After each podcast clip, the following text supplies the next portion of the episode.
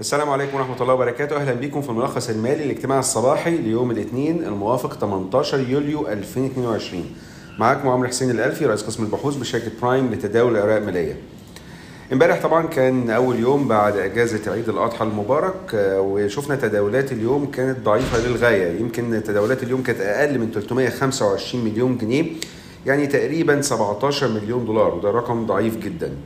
الغريب بقى إن الأجانب كانوا صافي مشترين آه، في يوم حد اللي هو عادة بيبقى يوم ضعيف بالنسبة لهم ومن الناحية الثانية كان الأفراد آه، المصريين صافي آه، بايعين.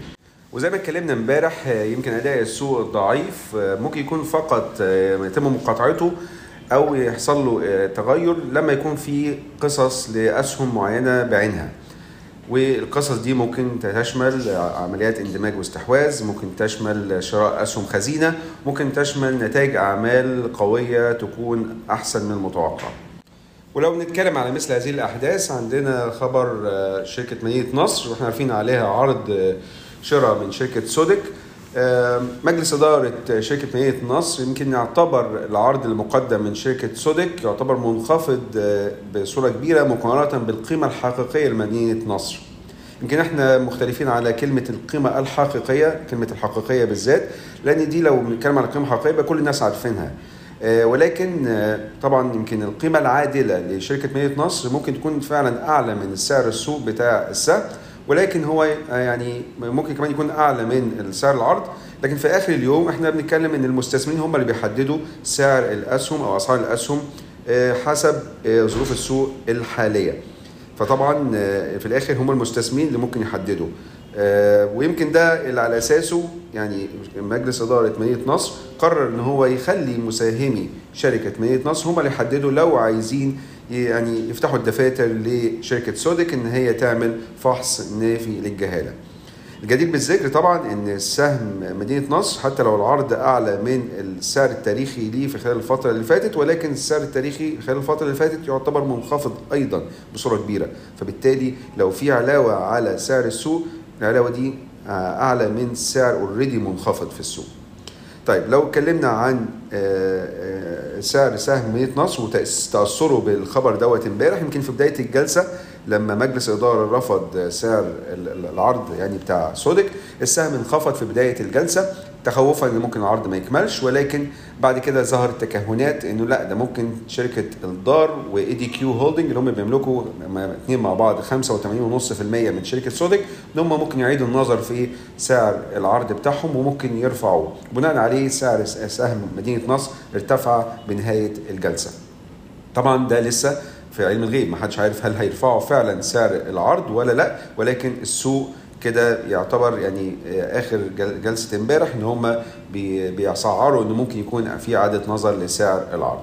لكن بغض النظر عن الأخبار والأحداث المتعلقة بالشركات إحنا شايفين إن في الفترة القادمة إن شاء الله قرار بخصوص ال ال ال الاتفاق ما بين الحكومة المصرية وصندوق النقد الدولي هيكون هو المحرك الأساسي بالنسبة لأداء السوق في الفترة القادمة. لكن يبقى فقط إن يكون التمويل يكون كبير بحجم كافي علشان يبقى آه، في مردود إيجابي على أداء السوق آه، آه، في الفترة القادمة إن شاء الله. وبالفعل صندوق النقد الدولي أعلن إن الصندوق والحكومة المصرية يعني أجروا مفاوضات مثمرة خلال الفترة الماضية بخصوص السياسات الاقتصادية والإصلاحات بالنسبة للاقتصاد المصري وقال إنه ممكن يكون في يعني آه، تمويل لمصر في الفترة القادمة تحت مسمى Extended Fund Facility أو EFF ودي تعتبر تاني و- يعني فاسيلتي ممكن مصر تحصل عليها في السنوات القليلة الماضية. من ناحية أخرى عندنا هيئة السلع التموينية قررت إن هي بناء على رفع أسعار السولار في الفترة الماضية يعني خلال جائزة العيد إن هي هتستوعب الفرق ما, بين رفع الأسعار الفترة ال- ال- القادمة إن شاء الله بالنسبة للمخابز. وده يمكن الحكومة كانت اتكلمت على المازوت إن هو المازوت رفع الأسعار برضو كان هيأثر على صناعات مختلفة. بالنسبة للصناعات الغذائية والكهرباء كانت مش هتتأثر برفع سعر المازوت. فهنا بنتكلم على السولار بالنسبة للمخابز عشان تكلفة إنتاج الخبز ما ترتفعش فهيئة الساعة التموينيه هتشيل الفرق. بنتكلم عن نتائج أعمال. اتكلمنا امبارح عن نتائج أعمال بنك QNBA أو بنك ال QNB الأهلي وكان نتائجه قوية في الربع الثاني. بنك فيصل أعلن عن نتائجه الأولية بالنسبة للربع الثاني أيضا ونتائج الأعمال كانت قوية أيضا ارتفاع في أرباح البنك ب 72% ل 1.7 مليار جنيه. ولكن باختلاف بخلاف كيو ام بي كيو ام بي كان الأرباح بتاعته جاية من ارتفاع الصافي العائد. لكن إحنا بالنسبة لبنك فيصل الحقيقة صافي العائد كان منخفض سنة على سنة ب 12% وبالتالي ارتفاع الأرباح دي لأن هي مؤشرات أولية لسه واضح إنه جاي من إيرادات ملهاش علاقة بصافي العائد. واستكمالا نتائج أعمال الشركات برضو شركة ماري دايف ولكن أعلنت عن نتائج الربع الأول مش الربع الثاني الربع الأول 2022 وصافي الخسائر يمكن انخفضت سنة على سنة وصلت لحوالي 11 مليون دولار وده بالرغم إن الإيرادات كانت انخفضت سنة على سنة بحوالي 45% وصلت لتقريبا 21 مليون دولار. برضو في عندنا سهم Integrated Diagnostics Holdings المساهمين وافقوا على توزيع 11 سنت 11.6 سنت يعني تقريبا almost 12 سنت يعني للسهم الواحد وده يعادل 11 عائد 11% على السهم هو أحد الأسهم برضو اللي بتدي عائد قوي ولكن يمكن سيولة السهم ضعيفة في السوق. دي كانت أهم الأخبار النهارده شكرا لكم والسلام عليكم ورحمة الله وبركاته.